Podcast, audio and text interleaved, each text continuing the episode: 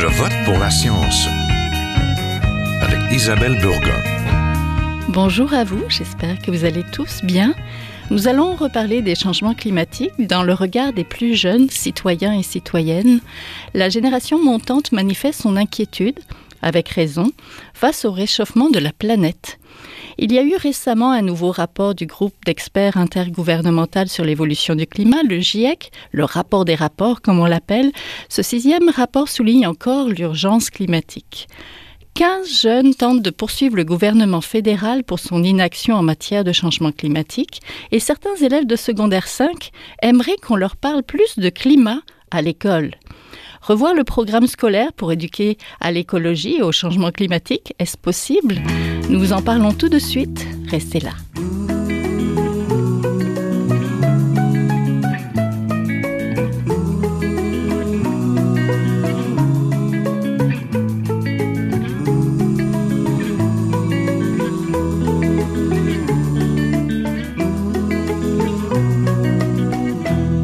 Je vote pour la science, nous nous intéressons aux préoccupations des jeunes face au changement climatique, des jeunes de tous âges qui manifestent et même interpellent les gouvernements à la cour ou à l'école.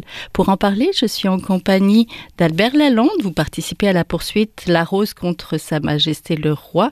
Vous militez au sein des mouvements jeunesse pour la justice climatique. Vous êtes chargé de projet pour le laboratoire Conscience climatique de la Fondation David Suzuki, c'est bien ça? C'est exact. Bonjour. Bonjour.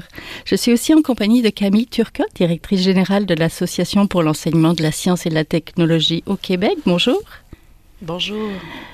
Je suis aussi avec Marie Malté, une élève de secondaire 5 de l'école secondaire Mont-Sacrement à Saint-Gabriel de Valcartier. Bonjour. Bonjour. Et de son enseignant de sciences et technologie, euh, Pierre-Olivier Cloutier. C'est bien ça? Enseignant depuis 15 ans, euh, même établissement, c'est ça? Oui, oui, je suis là. Moi, j'avais fermé mon micro. Donc, euh, des jeunes montent au front pour défendre leurs droits face au gouvernement fédéral et aussi pour réclamer des changements dans le curriculum du programme de sciences et de technologie au primaire et au secondaire pour commencer, il y a la poursuite de 15 jeunes contre le gouvernement fédéral pour sa responsabilité dans les changements climatiques. C'était la fin des plaidoiries devant la Cour d'appel fédérale. Comment ça s'est passé et où en êtes-vous, Albert Lalonde? Alors, ça a bien été, évidemment. On a été en cours, on a eu une audience, donc on, attend les résultats qu'on devrait avoir dans les prochaines semaines, les prochains mois. Euh, ben c'est certain que c'est un, un long processus. Donc euh, là, on, a eu une première audience euh, en 2021 euh, à la cour à la cour fédérale. On a lancé la poursuite en 2019. là, en 2023, on est en cours d'appel fédéral.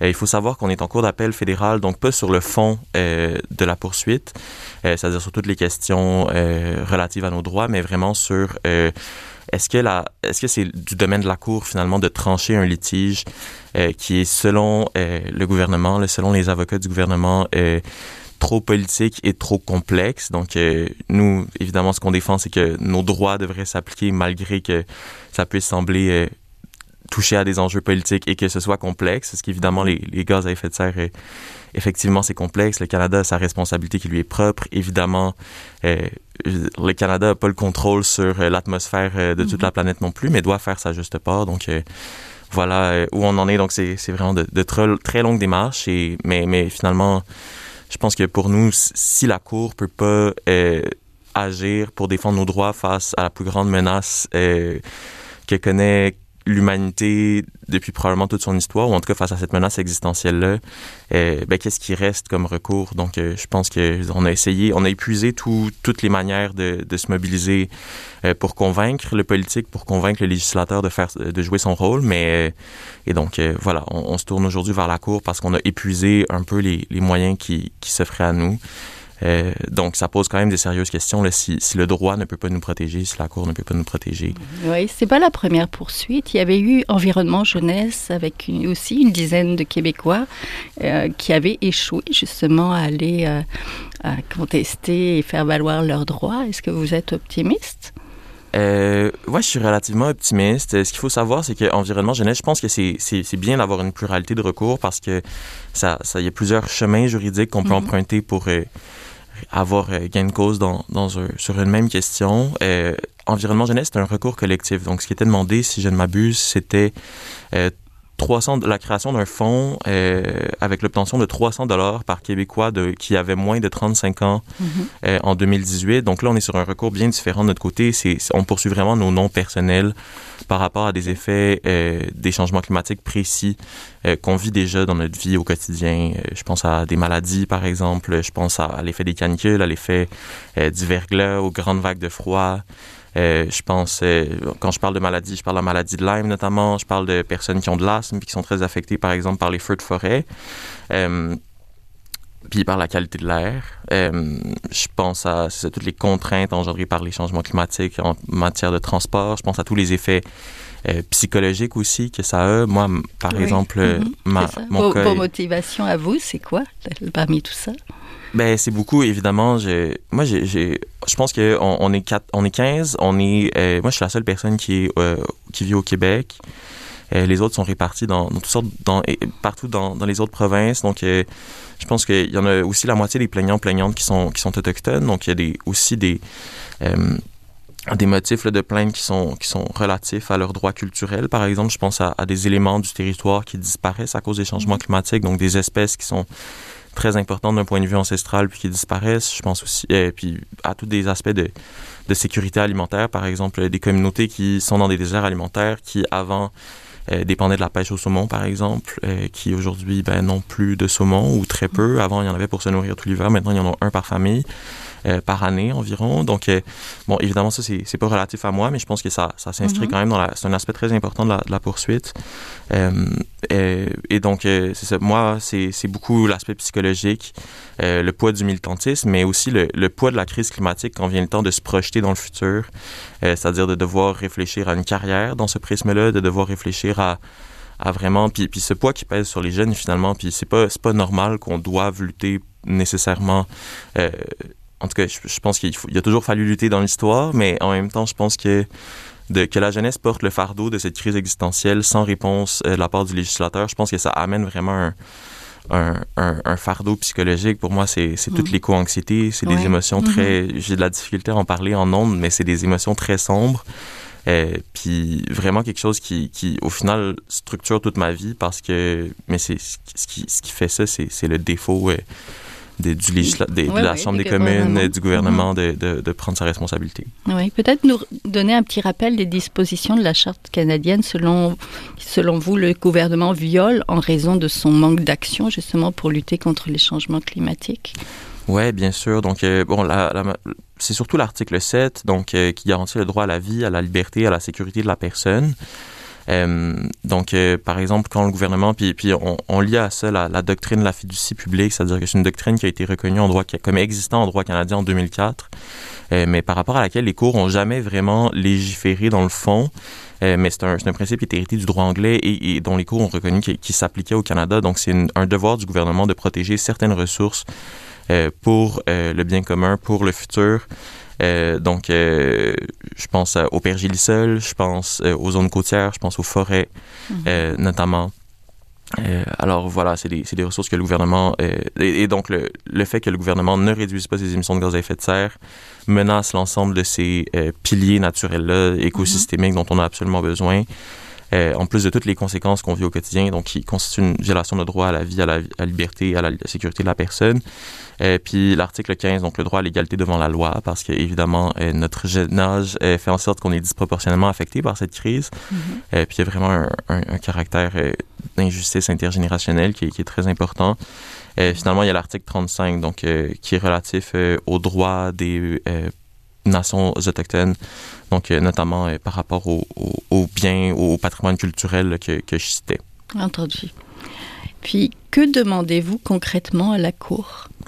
Ce qu'on demande, c'est euh, de demander au, en fait, au gouvernement de euh, mettre en place un plan de rattrapage climatique. Mhm. c'est euh, quoi ça, un plan de rattrapage? Ouais, c'est un peu mystérieux, mais pour détailler, là, c'est simplement, évidemment, c'est pas la Cour qui va mhm. dicter à elle-même la, la, politique publique, c'est vraiment du ressort du gouvernement là, de, mhm.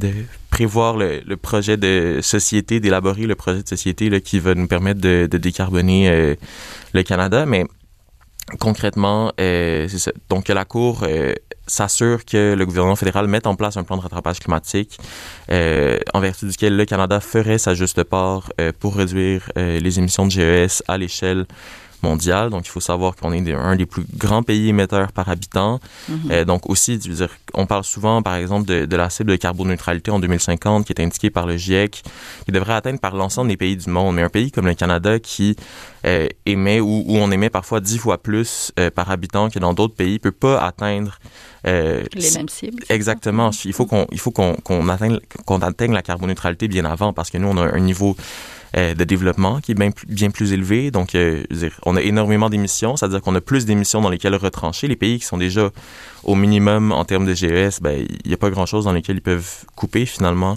mm-hmm. euh, à part les, les, vraiment les besoins vitaux de, de la population. Donc, évidemment, il y, a une responsabilité à ce niveau-là. Le Canada a aussi, je pense, tout un arsenal de technologies. On est un pays qui peut facilement réduire ses émissions. On a un accès aux, technologies, par exemple, en matière d'énergie mm-hmm. propre. Euh, on est riche aussi. On a beaucoup d'argent, donc euh, voilà, donc ça, ça, donc avec par rapport à la meilleure science, euh, aux, dernières données euh, scientifiques disponibles euh, et, les plus fiables, on, s'attend à ce que la Cour ordonne au gouvernement de mettre en place ce plan-là et évidemment déclare inconstitutionnel toute son action. donc, à l'origine des changements climatiques, je pense à, tout le soutien que le gouvernement apporte à l'industrie des, des, combustibles fossiles, des sables bitumineux notamment. Mm-hmm. oui, surtout on va dire cela. Vous l'avez entendu, il y a beaucoup de préoccupations. Madame Turcotte, les jeunes sont et seront les plus touchés par les changements climatiques. Présentez-moi l'initiative que soutient votre association pour obtenir du ministre Drainville l'annonce d'une révision du programme ou pour y inclure l'éducation au changement climatique finalement. Oui, en fait, l'origine du projet est intéressante. En juin 2022, euh, j'ai été invitée à Paris pour représenter le Québec euh, au séminaire international sur l'éducation au changement climatique qui a été organisé par l'OCE, l'Office for Climate Education. Euh, L'OCE est chapeauté par l'UNESCO et le GIEC. Le séminaire, euh, a réuni 26 pays, 5 continents, des cinq continents, donc pour discuter puis échanger au sujet des changements climatiques. Puis un des objectifs était euh, d'élaborer un plan d'action pour favoriser l'inclusion des changements climatiques dans les programmes scolaires dans nos pays respectifs. Donc, suite à ce voyage, la STQ a pris le leadership d'un groupe de travail pour inciter le ministère de l'Éducation à mettre à jour les programmes de sciences et technologies du primaire et du secondaire pour euh, y intégrer l'éducation au changement climatique. Puis c'est aussi pendant que j'étais à Paris que j'ai reçu un article écrit par euh, Marie Maltais, qui est avec nous aujourd'hui, qui était alors en secondaire 4 et euh, un article dans lequel elle faisait, état des lacunes de sa propre éducation au changement climatique euh, du primaire au secondaire et elle suggérait des pistes pour y remédier. Puis le groupe de travail, on a décidé en fait d'intégrer Marie au groupe donc parce qu'on jugeait qu'inclure la voix des jeunes à notre initiative, c'était une condition essentielle pour faire bouger les choses. Donc, depuis, on accompagne Marie, on fait rayonner ses actions, on l'aide à recruter des répondants à, ses sondages, on lui ouvre des portes, puis euh, on fait porter sa voix. Donc, puis nos membres sont, d'ailleurs très réceptifs euh, à ces actions. Oui, une jeune. Euh, pour tous les jeunes, ça fait beaucoup sur les épaules de Marie Maltais. Justement, Madame Maltais, vous trouvez que les changements climatiques ne sont pas assez présents dans le curriculum du primaire au secondaire? Expliquez-moi. ben, en fait, c'est des sujets qui sont dans le programme à, certaines années, là, on, va l'admettre, on va le donner, mais qui euh, prennent un peu le côté euh, quand, les, quand les enseignants doivent, euh, notamment en, sciences et technologies de l'environnement, en secondaire 4, qui est le programme enrichi. donc, ces sujets-là prennent un peu le côté parce que, bon, il faut se préparer aux examens du ministère. Et à l'examen du ministère, c'est pas les questions environnementales qui sont abordées. Et donc, comme le programme est déjà très gros, voire peut-être trop gros là, dans, dans ce cas-là, ben, c'est ces questions-là qui sont un peu oubliées. Euh, puis, dans d'autres années, elles sont, elles sont euh, presque totalement absentes dans, dans, le programme en tant que tel. Donc, quand on parle de changement climatique, euh, oui, on parle de réchauffement planétaire, mais il faudrait aussi parler de, de, de l'impact de l'humain directement de, des océans, par exemple, ou des sols, au-delà de, des gaz à effet de serre, puis de la différence entre une banquise et un glacier. Oui. Qu'est-ce qui vous a donné envie d'envoyer cette lettre justement à l'association? Hein? Oui, en fait, euh, ben, c'est mon père qui, qui, a fait le lien, euh, puisque lui-même m'avait demandé d'écrire un, une espèce de rapport là, qui faisait un état des lieux de ce que moi j'avais reçu comme enseignement et de l'enseignement que euh, je pensais nécessaire de faire, euh, du primaire au secondaire, par année par année. Et ensuite, euh, mon père donc a lu ce rapport-là et s'est dit que ben, il était, il était pertinent et il l'a partagé à, à Camille et ensuite on a fait les démarches pour la publication. Oui, donc il y a de l'espoir dans les vieilles générations quand même, c'est ça, si j'entends bien ça. euh, oui. Euh, ben, même, même sur notre comité, là, on, on, regroupe des gens de secondaire 5 à, à la soixantaine. Là. Donc euh, oui, on, on, est assez vaste là, dans, dans les générations qui sont impliquées. Votre professeur est à côté, Monsieur Cloutier. Vous constatez aussi qu'il y a certains aspects du programme qui sont un peu désuets. Lesquels le sont, selon vous? Ben, écoutez, euh, c'est sûr que euh, on, peut, on, on, pourrait passer au peigne fin tout, toute la notion du programme, mais on, on passe beaucoup de temps sur euh, les, les, notions classiques, donc la physique classique, la chimie classique. On a un petit peu de biologie à travers. Euh, c'est bien parce que ça nous permet de savoir d'où on vient, de bâtir nos connaissances là-dessus. Moi, personnellement, je pense que euh, il y a déjà beaucoup de concepts qui sont vus dans les premières années du secondaire qui permettent de construire, de consolider cette compréhension du climat, de tous les mécanismes au niveau euh, de l'atmosphère, au niveau de l'hydrosphère. C'est déjà quand même bien présenté parce qu'on peut pas aller non plus trop profondément parce que nos élèves construisent leur savoir. Moi, ce que je pense par contre, c'est qu'au niveau de, on peut parler de désuétude, on peut parler de choses qui doivent être actualisées. C'est ce que c'est ce que je préfère dire je pense que ça ne passe pas par les concepts d'éducation euh, à, l'environnement, à toute la, la, la, la problématique climatique qu'on qu a en ce moment, mais bien par la pensée critique.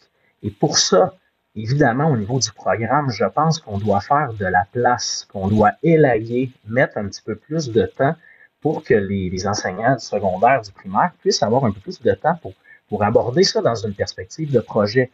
Évidemment, quand on parle de pensée critique, on parle de réflexion, on parle d'humain, et inévitablement, les enseignants de, de sciences humaines sont nos meilleurs alliés là-dedans parce qu'ils possèdent le bagage de, de psychologie, d'anthropologie, de sociologie. Et nous, on a l'aspect connaissance, l'aspect démarche scientifique derrière ça. Donc, je pense que dans nos programmes, ce qu'il faut d'abord et avant tout, c'est faire un petit peu de place à, à, à, à cette, cette, cette éducation-là, mais en passant vraiment par la pensée critique. Puis en s'alliant avec nos, nos collègues de sciences humaines, on vient vraiment chercher le meilleur des deux mondes, donc les connaissances scientifiques d'un côté et euh, la pensée critique de l'autre. Et inévitablement, ben, une dernière action que, que je pense nécessaire dans l'actualisation de nos programmes de sciences, c'est peut-être d'inverser le ratio des connaissances par rapport euh, à la démarche expérimentale euh, au niveau de l'évaluation de nos élèves. Donc ça, c'est un autre dossier euh, que, Mme Turcotte connaît bien ici, mais en inversant notre ratio, de, du moins de diminuant l'impact des, connaissances versus la démarche expérimentale pour faire une histoire courte aux gens qui ne sont pas des érudits d'éducation qui, nous écoutent. Euh, actuellement, sur le bulletin d'un élève du secondaire, on attribue 60 du résultat aux connaissances scientifiques et 40 du résultat à la démarche expérimentale.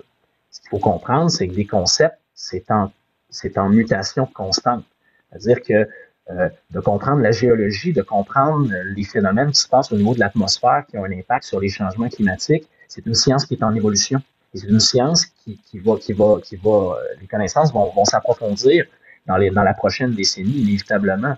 Donc, ce, ce vers quoi il faut se tourner, selon moi, c'est de faire davantage de place à la démarche expérimentale, à la rigueur, à l'interprétation des données probantes, pour qu'on éduque nos élèves à ce qui s'en vient et non pas à ce qui s'est passé il y a euh, un siècle, deux siècles, trois siècles. Donc, c'est vraiment une action, selon moi, qui, est nécessaire dans l'actualisation du programme, faire davantage de place à la, pensée critique en alliant nos collègues de sciences humaines et inévitablement en faisant plus de place à la démarche expérimentale dans notre quotidien avec nos élèves.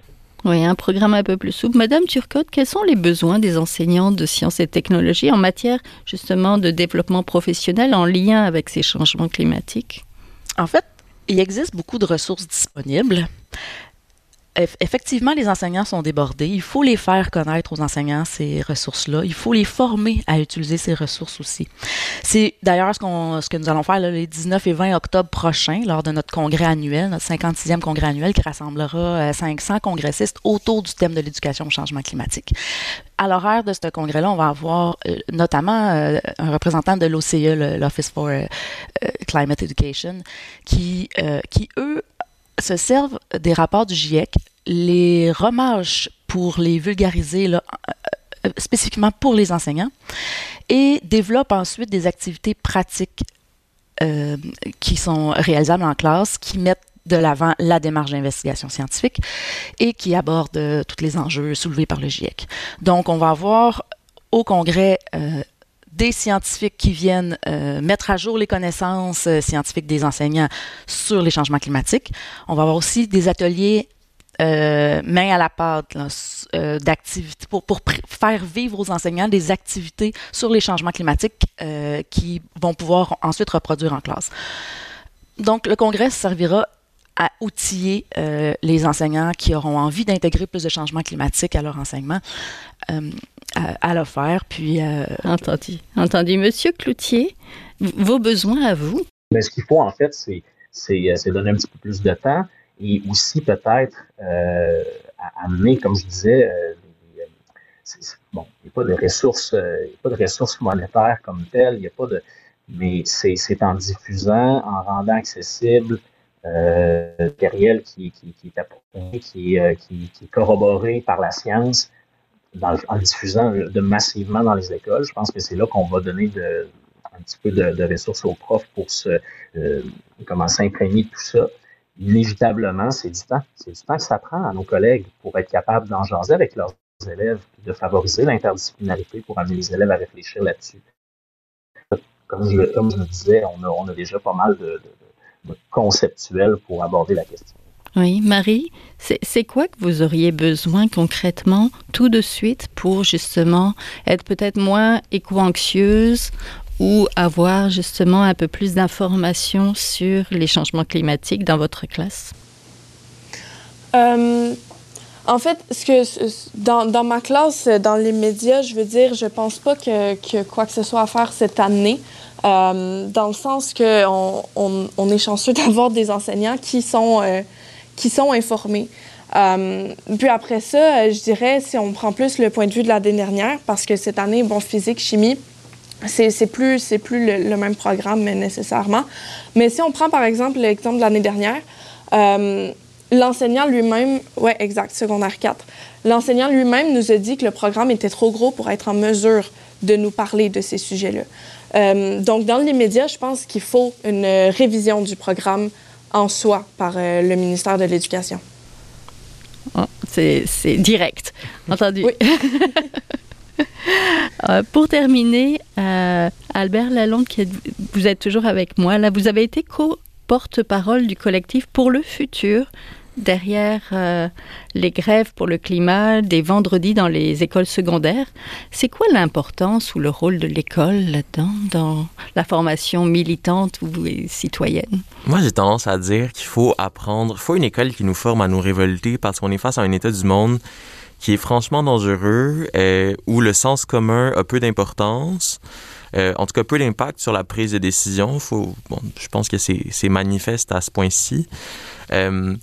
Donc, on nous apprend beaucoup à obéir à l'école, mais ce qu'on nous apprend pas, c'est qu'on a des droits politiques et que nos droits politiques, ben, ça inclut euh, le fait de perturber, ça inclut le fait euh, de faire tout ce qui a besoin d'être fait dans, de manière pacifique, mais euh, pour vraiment nous faire entendre. Donc, on peut faire des grèves. Moi, je me rappelle, ben, en 2019, j'étais au secondaire, puis on, organisait, on a, on a tenu une assemblée générale.